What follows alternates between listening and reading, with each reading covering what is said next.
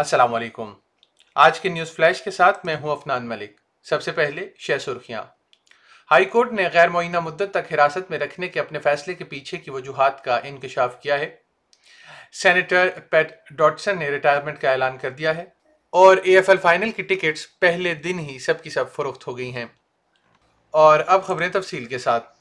Australian high court نے انکشاف کیا ہے کہ آسٹریلین حکومت کی جانب سے پناہ گزینوں کو غیر معینہ مدت تک حراست میں رکھنا غیر قانونی تھا، کیونکہ اس نے سیاستدانوں کو عدالت کے لیے مخصوص اختیارات دیے تھے۔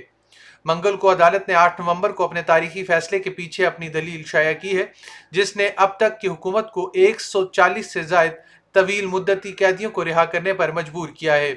ان وجوہات سے ظاہر ہوتا ہے کہ عدالت کے ساتھ ججز نے متفقہ طور پر پایا کہ غیر معینہ مدت کے لیے حراست میں رکھنا دولت مشترکہ پارلیمنٹ کے قانون سازی کے اختیار سے باہر ہے۔ لیبر پارٹی کے سینیٹر اور یارا اوور ایڈلر پیٹرک ڈاٹسن کا کہنا ہے کہ سینیٹر کی حیثیت سے وہ جس مصالحتی کام کے لیے وقف رہے ہیں، وہ اپنی ریٹائرمنٹ کے بعد بھی جاری رکھیں گے۔ انڈیجنس کے حقوق کی وکالت کرنے والے فادر آف ریلنکسیشن کے نام سے مشہور ڈاٹسن نے اعلان کیا ہے کہ وہ خراب صحت کی وجہ سے چھبیس جنوری کو ویسٹرن آسٹریلیا کے سینیٹر کا عہدہ چھوڑ دیں گے۔